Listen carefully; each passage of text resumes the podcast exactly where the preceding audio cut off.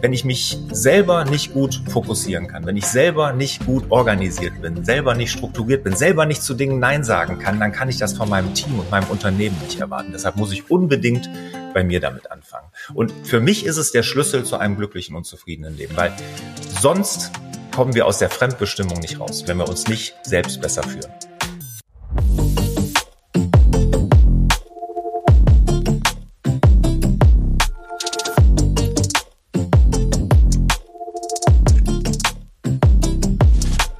Wie können wir Krisen meistern? Und wie wollen wir die Zukunft gestalten?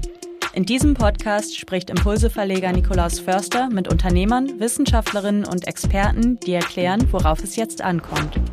Willkommen bei Jetzt erst recht. Kennen Sie das Gefühl, im Hamsterrad zu stecken? Sobald eine Aufgabe erledigt ist, kommt die nächste ums Eck. Und am Ende des Tages bleibt keine Zeit, um am Unternehmen zu arbeiten. Die Lösung, um da herauszukommen? Mehr Fokus, sagt zumindest der Autor und Unternehmer Lars Bobach. Dabei fällt das gerade in Krisenzeiten ziemlich schwer.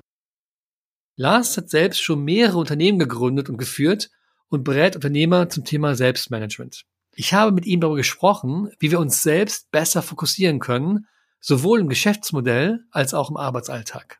Er gibt konkrete Tipps für alle, die es bisher nicht geschafft haben, sich zu fokussieren, obwohl sie eigentlich wissen, dass dies sinnvoll wäre.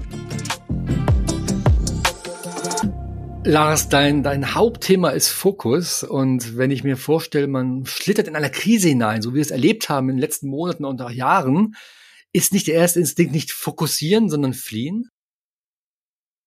Das erlebe ich bei den meisten Unternehmerinnen und Unternehmern, ne, dass dann eher unfokussiert vorgegangen wird, genau fliehen, wie du sagst, ne, dass dann wirklich jeder Chance, jeder Möglichkeit hinterhergerannt wird. Da kommen Firmen auf mich zu, die dann überlegen, plötzlich Desinfektionsmittel äh, zu vertreiben, die, ich sag mal, im Handwerksbereich unterwegs sind, einfach nur als Notlösung, um überhaupt irgendwo äh, die Brände zu löschen. Ja, du hast recht.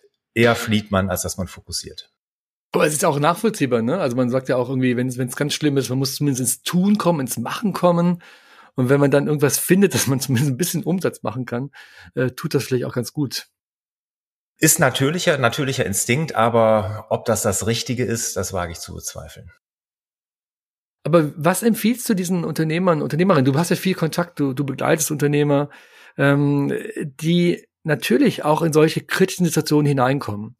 Äh, was sagst du denen? Weil die natürlich sind die erstmal perplex, ja. Die, die kommen in, in, wie wir es jetzt im Krieg erlebt haben, in der Pandemie erlebt haben, in Situationen hinein, die sie so auch gar nicht kennen, in dieser Schärfe. Ähm, und dann kommt Lars Bobach. was, was ich dir, also oftmals ist es so, die Unternehmer, die vorher schon ihre Hausaufgaben gemacht haben, die vorher schon einen Fokus hatten, die vorher schon eine klare Strategie hatten, ihr Warum klar hatten, ihre, die Sinnfrage sich gestellt hatten, die gehen durch solche Krisen auch deutlich entspannter. Und diejenigen, die vorher schon, ich sag mal, sehr opportunistisch unterwegs waren und sowas, die trifft so eine Krise auch meistens härter. Und vielleicht ist so eine Krise dann auch immer, und ich meine, das ist ja auch dein Thema, dann auch immer genau die Möglichkeit, sich mal richtig zu fokussieren. Nicht nur persönlich, sondern auch als Firma. Und ich meine, wehtun tut so oder so, ja. Und je nach, nach Branche tut's auch richtig weh. Und dann kann man vielleicht auch mal sich gerade dann auch von alten Zöpfen verabschieden. Aber das Besondere ist ja, dass wir nicht über die Krise reden. Wir reden ja mindestens über ein, ein, Plural. Ja, wir reden über nicht nur vielleicht zwei, drei, vier Krisen. Also wir schauen uns jetzt Energiepreise an, Inflation, Fachkräftemangel. Wir haben einen Krieg. Wir haben immer noch die, die Nachwehen der Corona-Pandemie.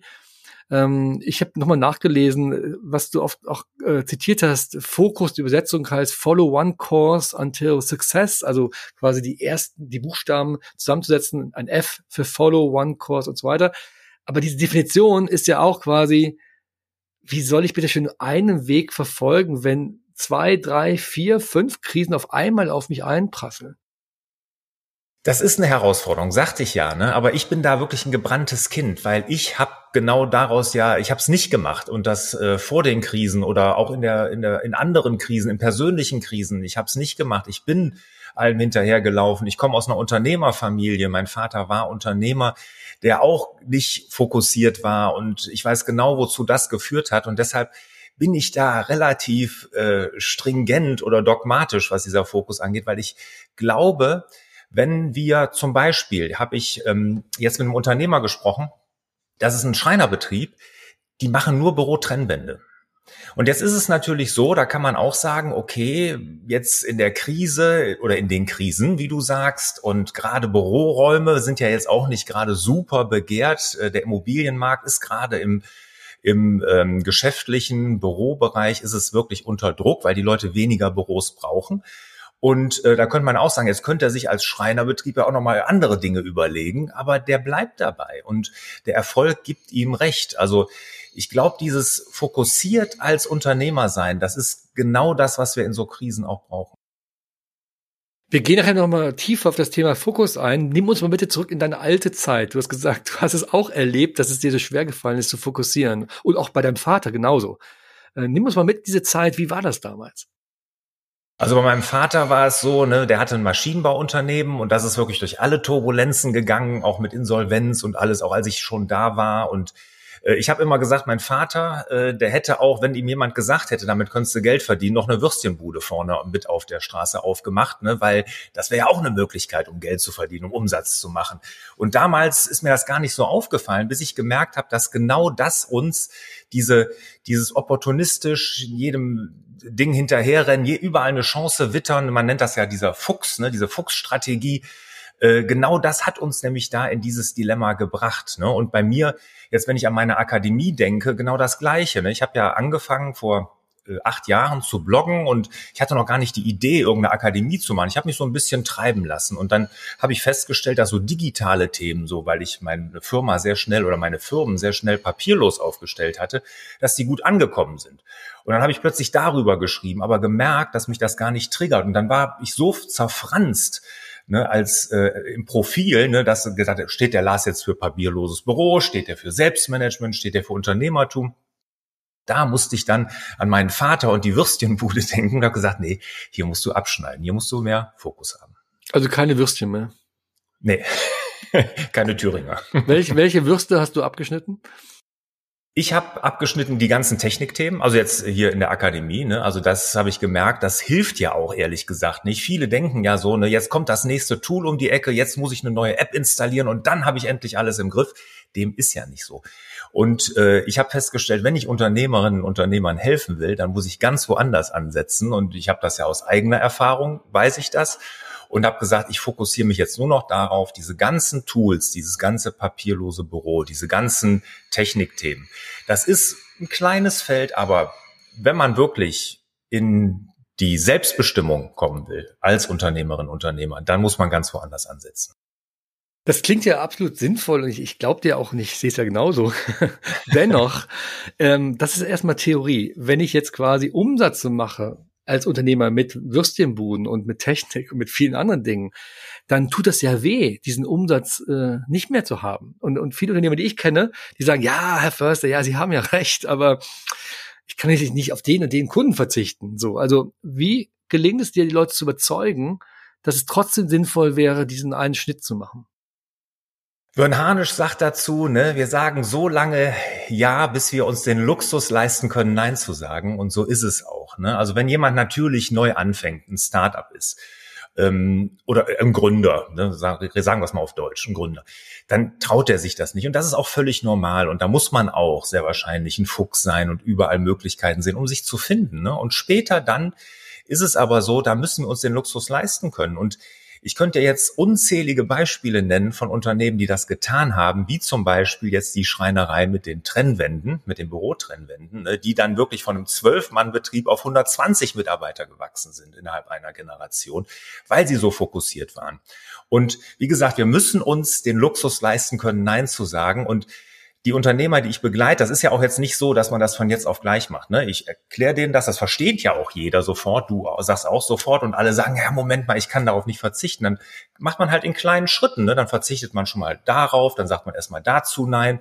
Und irgendwann wird man merken, dass das richtig Fahrt aufnimmt, weil je fokussierter und nischiger wir sind, desto einfacher wird das Geschäft ja. Ne? Wir kommen viel einfacher aus dem Tagesgeschäft raus. Die die Prozesse sind routiniert, die Mitarbeiter wissen genau, was sie tun. Wenn wir sie immer wieder mit neuen Dingen belasten oder nicht nur belasten, sondern auch äh, überfrachten, ne, dann wird es schwierig, aus dem Tagesgeschäft auszusteigen. Und wenn diese Einsicht dann langsam wächst und man merkt, wie, wie schön, wie, wie wertvoll so ein Nein ist und wie, wie mich das in die Freiheit und Selbstbestimmung bringt, dann wird, werden die nächsten Neins viel, viel einfacher. Du hast es beschrieben als Luxus. Ist das wirklich das richtige Wort? Weil würde ich sagen, ja, Luxus, ja, den, den gönne ich mir jetzt nicht. Ich habe noch so viel zu tun. Ich bin noch hier im Hamsterrad drin. So schön hier im Hamsterrad. Also Luxus, nee, das irgendwann. Was du doch beschrieben hast, ist doch eher, das sind Schmerzen. Oder? Also wenn, wenn das, was du gesagt hast, die Prozesse laufen nicht, die Leute sind überlastet, du kannst vielleicht nicht mehr schlafen, weil du so viele Dinge parallel machen musst. Ist das nicht eher eine Schmerzerfahrung als eine, eine Lust auf Luxus? Ja, ja, natürlich. Das, das ist eine Schmerzerfahrung und die Schmerzen müssen und waren ja auch bei mir, müssen erstmal da sein. Luxus, das war ja auch nicht mein Wort, das hat ja Vern Harnisch von Scaling Up, der hat das in seinem Buch geschrieben. Ich weiß gar nicht, ob es von ihm ist. Er meint nur, wir müssen uns äh, den Luxus leisten, insofern, dass wir uns das leisten können, auch mal mutig zu sein und zu sagen, so, wir verzichten. Ne? Wir verzichten auf diesen Umsatz, wir verzichten auf diesen Kunden, wir verzichten auf dieses, äh, die, diese Produktpalette oder dieses, dieses Gebiet, was wir, was wir noch beackert haben. Das, das muss man sich leisten können. Eigentlich gehen wir ja nochmal ins Risiko. Ne? Man muss nochmal sagen, ja, ich verzichte ganz bewusst auf die Würstchen und noch auf viele andere. Dinge. Ich ja. gehe ins Risiko, weil ich verliere in dem Moment Umsatz. Das ist völlig klar.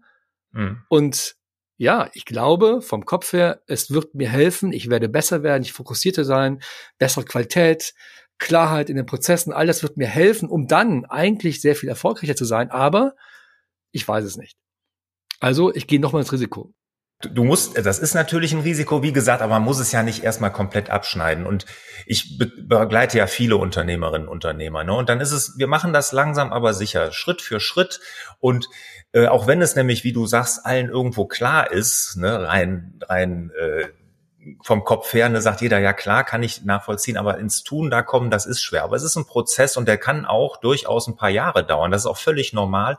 Aber wenn man, wie gesagt, die ersten Früchte erntet und merkt, ja, es wird einfacher, ja, es geht einfacher, dann, dann ist das wirklich äh, bahnbrechend. Und viele haben das ja auch im Kopf, dass sie sagen, ja, ich kann da gar nicht drauf verzichten, weil wenn ich nur das eine mache, ja, nur diese eine Nische bediene, dann kann ich mein Team, was weiß ich, nicht mehr bezahlen, da muss meine Firma kleiner werden, dem ist meistens nicht so. Oftmals ist das ein Riesenmotor für Wachstum, dass nämlich das Team dann hinterher gar nicht mehr ausreicht.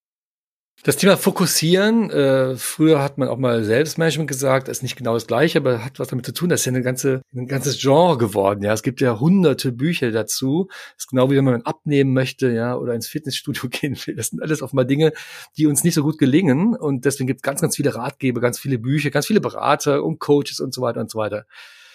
Meine Frage ist, was ist der wichtigste Satz, den du im Kopf hast, um Leute wirklich rumzukriegen? Also wie überzeugst du Leute, die ja eigentlich wissen, es ist sinnvoll und die machen es trotzdem nicht? Was ist der eine Satz, der vielleicht helfen könnte, der Zaubersatz? Um sich mit Selbstmanagement zu beschäftigen. Naja, um diesen nicht nur darüber zu reden, sondern auch zu tun, auch wirklich anzufangen, keine Würstchen mehr zu verkaufen. Also für mich ist der Schlüssel zu einem glücklichen und erfolgreichen Leben ist Selbstmanagement. Und ähm, wenn man sich nicht damit beschäftigt, dann wird in der Regel alles andere auch nicht gelingen. Also wenn ich mich verändere, wenn ich persönlich anfange, mich um mich besser zu kümmern und mein, mich besser zu managen, mich selber besser zu führen, dann ändert sich um mich rum alles. Ne? Also das ist einfach der, die Grundlage. Und ich kann, wenn ich mich selber nicht gut fokussieren kann, wenn ich selber nicht gut organisiert bin, selber nicht strukturiert bin, selber nicht zu Dingen Nein sagen kann, dann kann ich das von meinem Team und meinem Unternehmen nicht erwarten. Deshalb muss ich unbedingt bei mir damit anfangen. Und für mich ist es der Schlüssel zu einem glücklichen und zufriedenen Leben, weil sonst kommen wir aus der Fremdbestimmung nicht raus, wenn wir uns nicht selbst besser führen. Genau, das ist deine Selbstbeschreibung, aber ist das auch der Satz, mit dem die Leute überzeugst? Also ist das, sagst du den Leuten, wenn sie oder du selbst nicht fokussiert bist, organisiert bist, wirst du keine Chance haben, dein Team auch mitzuziehen. Ist das der Satz oder wie, wo ist der Trigger, dass man das wirklich auch anfängt, es zu verändern? Der Trigger ist, äh, sind die Schmerzen natürlich. Wie, wie kommen wir in Veränderungen? Entweder über Belohnung, über Schmerzen und die meisten von uns kommen über Schmerzen. Man muss sich ja vorstellen, es gibt ja von Gallup eine Untersuchung, dass äh, der von der arbeitenden Bevölkerung zwei Drittel, zwei Drittel von uns häufig oder ständig Burnout-Gefühle haben. Ne? Zwei Drittel. Ne? Und äh, damit äh, hole ich jeden ab, weil jeder kennt dieses Gefühl. Jeder kennt das Gefühl, im Hamsterrad zu stecken, Vollgas zu geben, auf der Stelle zu treten. Und das sind, ist ja schon in Richtung Burnout. Und wenn man die Leute da abholt und mal zeigt, in was für einer verrückten Welt wir leben. Ich rede ja hier immer von der Dreifachüberlastung, dem Triple Overload. Wir sind dreifach überlastet und die Zahlen da mal nenne und das mit dem zwei Drittel sage, dann merken sie ja, das geht nicht lange gut, weil wenn ich diese Gefühle habe, wenn ich dieses Hamsterradgefühl habe und ich frage immer ab, Hamsterradgefühl von eins bis zehn, wo bist du? Und ich sage mal, alles über sechs ist kritisch, äh, so hole ich sie über den Schmerz dann meistens. Wo bist du denn, Nikolaus, mit deinem Hamsterradgefühl? Gott, wenn du sagst, sechs ist kritisch, dann muss ich jetzt ja fünf sagen, weil sonst komme ich, muss ich in Behandlung zu dir kommen. Äh, also es gibt Tage, wo ich eher bei der acht bin und es gibt auch Tage, wo ich eher bei der, bei der drei bin. Ja, Aber insgesamt ja. würde ich sagen, bin ich noch immer noch viel zu tief drin im Unternehmen. Aber du hast eben gesagt, Triple Overload, das musst du, glaube ich, kurz erklären. Wo ist diese dreifache Überlastung? Die dreifache Überlastung ist äh, eine kommunikative Überlastung. 80 Prozent unserer Zeit verbringen wir Wissensarbeiter, also diejenigen, die hauptsächlich vom Computer sitzen, mit Kommunikation. 80 Prozent. Das ist die kommunikative Überlastung. Dazu kommt dann die informative Überlastung, dass wir nämlich, und jetzt kommt's, das glaubt man gar nicht, zweieinhalb Stunden täglich mit Suchen beschäftigt sind. Und das sind keine Zahlen, die ich erfunden habe, sondern das ist wirklich eine Untersuchung von dem von Evernote 2019 im deutschsprachigen Raum, also in Deutschland, Österreich, Schweiz gewesen. Zweieinhalb Stunden mit Suchen, weil wir so viel Informationen äh, damit konfrontiert sind, dass wir gar nicht mehr wissen, wo legen wir die ab und dann legen wir so irgendwo ab und müssen hinterher suchen. Und ich kann die Zahl, die konnte ich gar nicht glauben, aber in meinen Vorträgen und Coachings benutze ich das ja auch und da kommt hinterher immer wieder mal einer auf mich zu und sagte, boah Lars, ich dachte, das wäre mehr.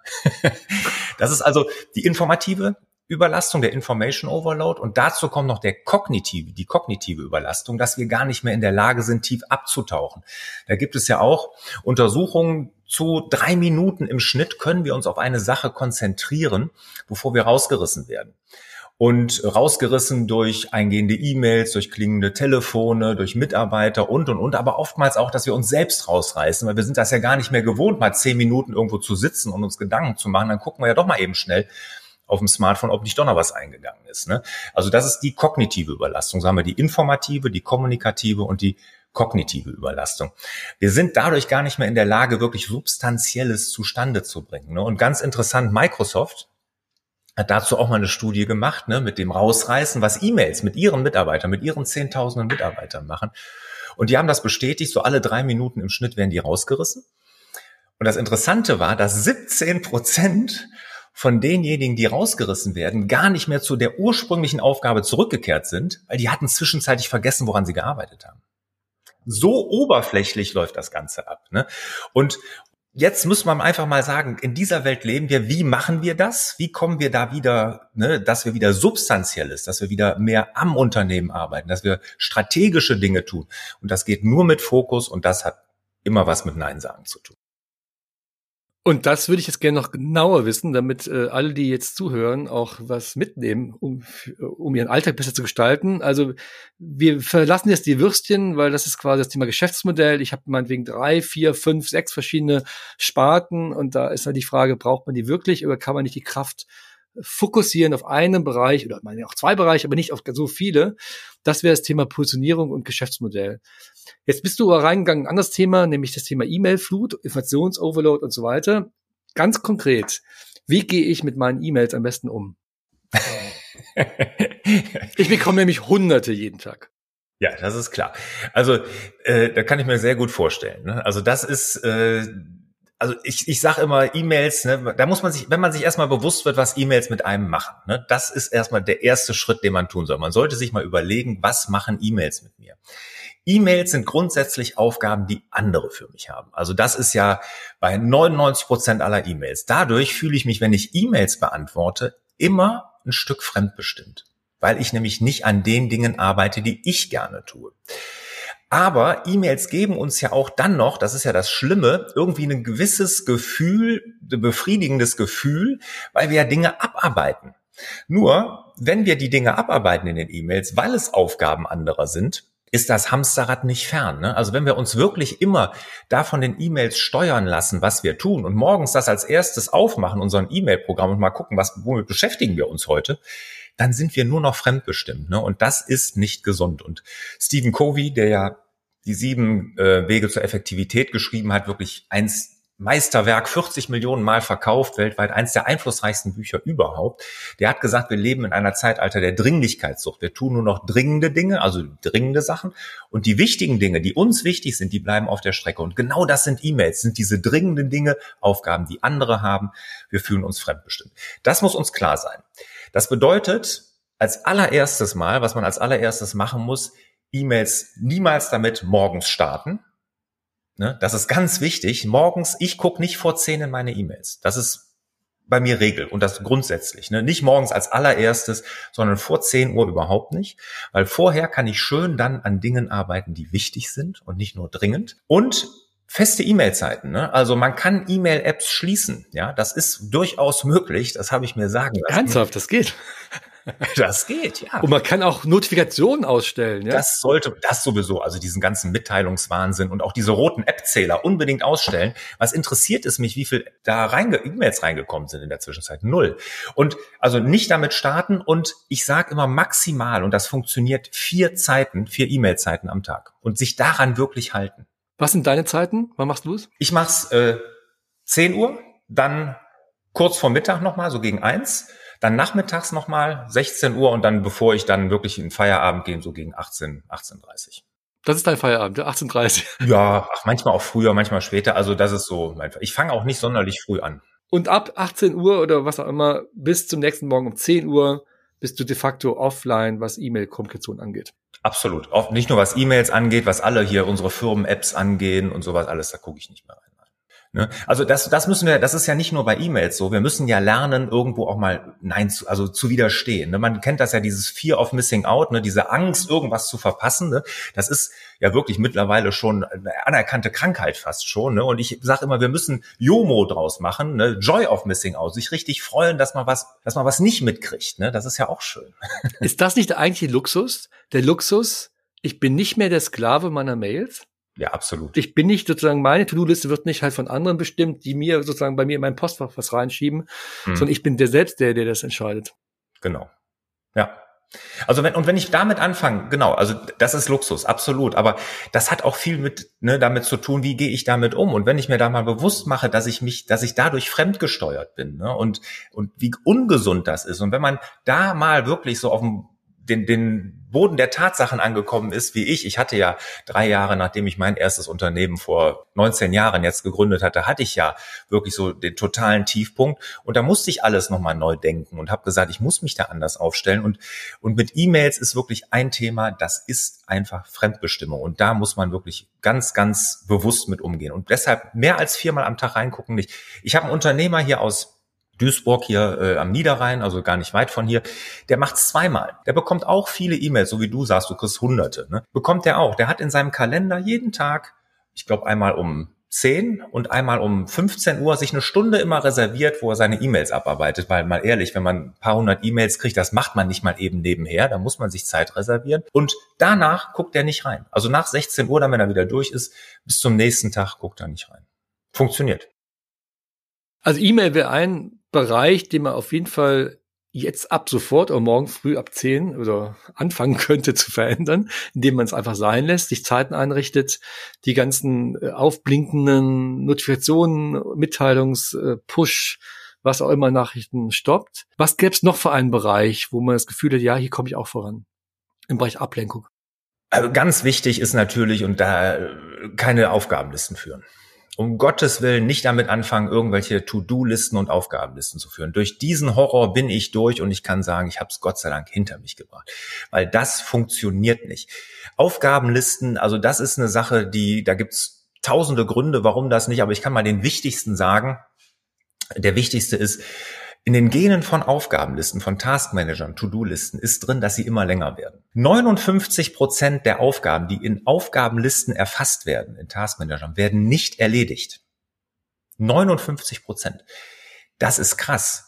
Das hört sich jetzt so an, ja und? Nee, das ist nicht na und, weil man muss sich ja überlegen, jede Aufgabe, die ich jetzt heute wieder da reinschreibe, davon werden wieder 59 Prozent nicht erledigt. Und so wird die Aufgabenliste ständig länger. Der, die Bugwelle an unerledigten Dingen, die wir vor uns herschieben, wird irgendwann so riesig, dass wir der niemals mehr Herr werden. Da gibt's Mittel, Lars. Man muss einfach die löschen. Dann sagt alles, was äh, zwei Monate alt ist, wird gelöscht. Wenn du das kannst, gut. Machen aber die meisten. Nicht. Ich kann es nicht, aber man könnte es machen. Man könnte es machen, ja. Deshalb, aber warum führe ich dann überhaupt? Ich führe ja im Prinzip keine Liste streng genommen an Dingen, die ich erledige, sondern ich führe eine Liste an Dingen, die ich nicht erledige, die ich mir ständig wieder vor Augen führe und die mir ständig ein schlechtes Gewissen sorgen. Und in Schweden gab es eine Studie, die hat herausgefunden, dass wenn man Taskmanager nutzt, dass die Wahrscheinlichkeit einer Depression oder an einem Burnout zu erkranken deutlich steigt. Wundert mich nicht, weil man kriegt ja immer wieder vor Augen geführt, das müsstest du eigentlich tun. Man hat ja immer ein schlechtes Gewissen. Und deshalb diesen Taskmanager-Wahnsinn einfach sein lassen. Also keine Aufgabenlisten führen, da sollte man sich sofort von trennen. Aber dann gib mir eine Alternative. Also, weil ich, ich kenne kaum Unternehmer, die keine Aufgabenliste, egal wie, ob Papier und Stift oder die, die, die besten Apps, die es gibt oder Software. Was ist die Alternative von dir? Was würdest du sagen? Wir Kalender nutzen. Aufgaben gehören aus meiner Sicht zu 100 Prozent in den Kalender. Für Aufgaben brauche ich Zeit. Ja, ich muss mir Zeit dafür reservieren. Ja, ich kann ja nicht mega vollen Terminkalender haben und parallel noch eine endlos lange Aufgabenliste. Wie soll das denn funktionieren? Das funktioniert nicht. Wenn ich jetzt aber hingehe und sage, hier, ich muss daran arbeiten, da reserviere ich mir jetzt anderthalb, zwei Stunden, je nachdem, wie lange ich brauche, im Kalender. So, dann habe ich die Zeit reserviert und dann steht's da drin und dann wird's bei mir auch in der Regel erledigt.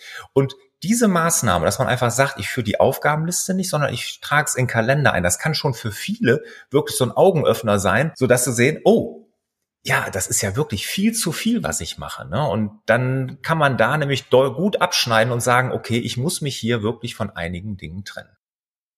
Wenn man Einzelkämpfer ist, kann ich mir das vorstellen, aber wenn man mit, mit vielen Kollegen zusammenarbeitet, werden ja auch Aufgaben geteilt, werden zusammen erledigt, werden delegiert, es gibt Deadlines. Da stößt man auch an Grenzen mit einem Kalender, oder? Als, als, als Tool, um Ordnung reinzubekommen. Nö, also gut, ich meine klar, in meinen Firmen, wir haben auch natürlich äh, Team-Kollaborationstools, ne, wo wir gemeinsam an, an Aufgaben arbeiten und da wird mir auch mal irgendwas zugewiesen, was ich dann erledigen muss, klar. Aber wenn ich das bekomme, dann trage ich mir das auch in den Kalender ein. Ne? Dann trage ich mir diese Tätigkeit in den Kalender, weil ich habe die Zeit nur einmal und die muss ich irgendwie belegen. Und also ich meine, ich bin ja auch kein Einzelkämpfer. Ne? Ich habe auch in meiner Akademie ein Team. Ich habe in meinen, meinen Handwerksbetrieben habe ich ein Team und sowas. Also das, das, das funktioniert. Aber das Schöne ist ja, wenn ich mir die in den Kalender eintrage, dass ich da sehr, sehr bewusst mit bin. Ne? Weil ich meine, wir haben zwei ganz wichtige Ressourcen. Das ist unsere Zeit und das ist unsere Energie. Und mit der Zeit, da gehen wir oftmals so schlampig um. Ne? Und wenn ich aber jetzt Dinge mir immer in den Kalender eintragen muss, dann werde ich da viel selektiver und wirklich kann viel, viel besser Prioritäten setzen, weil dann überlege ich mir nämlich wirklich, ist das ein Ding, was ich machen muss und ist es mir wirklich auch die Zeit wert? E-Mails reduzieren oder einfach nur ein paar Mal reinschauen pro Tag, die Aufgabenliste nochmal überdenken oder ganz abschaffen, deine Empfehlung. Ähm, gibt es noch etwas, was du mit auf den Weg geben kannst? Für Fokus, also was ich für mich entdeckt habe in den letzten Jahren ist, ähm, und das mache ich jetzt seit drei, vier Jahren, drei Jahre um genau zu sein, ist äh, Nachrichtensperre. Also ich lese so gut wie keine Nachrichten. Du meinst Impulsverbot oder was meinst du jetzt? Nein, nein, nein, nein, nein. Magazin ist was anderes, ne? Aber jetzt wirklich dieses tägliche Bombardieren mit Nachrichten. Ne? Und da war von mir, äh, bei mir so das Buch von dem Dubelli, äh, Die Kunst des digitalen Lebens. Äh, Dubelli wirst du sehr wahrscheinlich kennen. Er hat tolle Bücher geschrieben, unter anderem Die Kunst des digitalen Lebens. Also der macht seit zehn Jahren eine Nachrichtendiät. Ne? Also er verzichtet bewusst auf News. Und in dem Buch zeigt er mal auf, wie diese News-Industrie funktioniert, was Nachrichten mit uns machen und so. Und da habe ich gesagt, so, das war echt ein Augenöffner, das Buch. Und da habe ich dann auch vor drei Jahren mit angefangen. Es gab Phasen, wo es mir schwer gefallen ist, gerade zu Corona. Dann habe ich auch mal abends mit meiner Frau vom ARD-Special oder wie das heißt gesessen, weil ich ja auch mal wissen wollte, gehen wir jetzt hier alle unter. Aber dann kann ich mich auch gut wieder rausnehmen und ähm, ja, Das kann ich nur jedem empfehlen. Aber du guckst gar keine Nachrichten mehr oder schaust du nichts mehr an oder nur ausgewählt oder? Nein, gar nicht. Also ich habe ich hab die die Zeit abonniert. Ähm, die lese ich und davon auch nur, keine Ahnung, vier, fünf Artikel die Woche. Okay, aber du bist schon auf dem Laufen, du weißt schon, ne, es gibt einen Krieg. Minimale Sachen schaust, schaust dir schon an. Du, du schottest dich nicht völlig ab. Ja. Weil eine Wochenzeitung ist ja immerhin, dass du jede Woche quasi eine Auswahl von Nachrichten in der Zeit zum Beispiel präsentiert bekommst. Ja, und das, das reicht mir auch. Und ich habe einen, äh, einen Unternehmer, den, den habe ich auch in meinem österreichischen Unternehmer, den habe ich in meinem Buch auch erwähnt, der macht das noch viel länger schon. Und äh, mir ist das gar nicht damals so bewusst gewesen, wie, wie toll das ist, was der da macht. Und der hat ein tolles Maklerunternehmen, also ein Versicherungsmakler, den größten Versicherungsmakler EFM aufgebaut in Österreich. Und der verzichtet da komplett drauf und er sagt, ich rede mit Menschen. Und bei mir ist das ja auch so. Ich meine, ich habe Mitarbeiter, da erfahre ich dann auch mal was, was so in der Welt vor sich geht. Ich hab, bin verheiratet, ich habe drei Kinder, da hört man auch mal Dinge. Ne, aber das reicht mir dann auch. Ich muss mich nicht im Auto, abends vom Fernseher, auf, auf Internetseiten oder so dann regelmäßig damit bombardieren. Du hast noch ein letztes Stichwort genannt, das ich ganz spannend finde, neben dem Thema kostbare Zeit, nämlich das Thema Energie. Also Fokussierung hatte eben nicht nur was mit Zeit zu tun, sondern auch die Frage halt, wie ich meine Energie quasi in eine Richtung kriege. Gibt es da von dir noch etwas, was du uns empfehlen könntest? Ja, äh, absolut. Ne? Ähm, Pausen machen.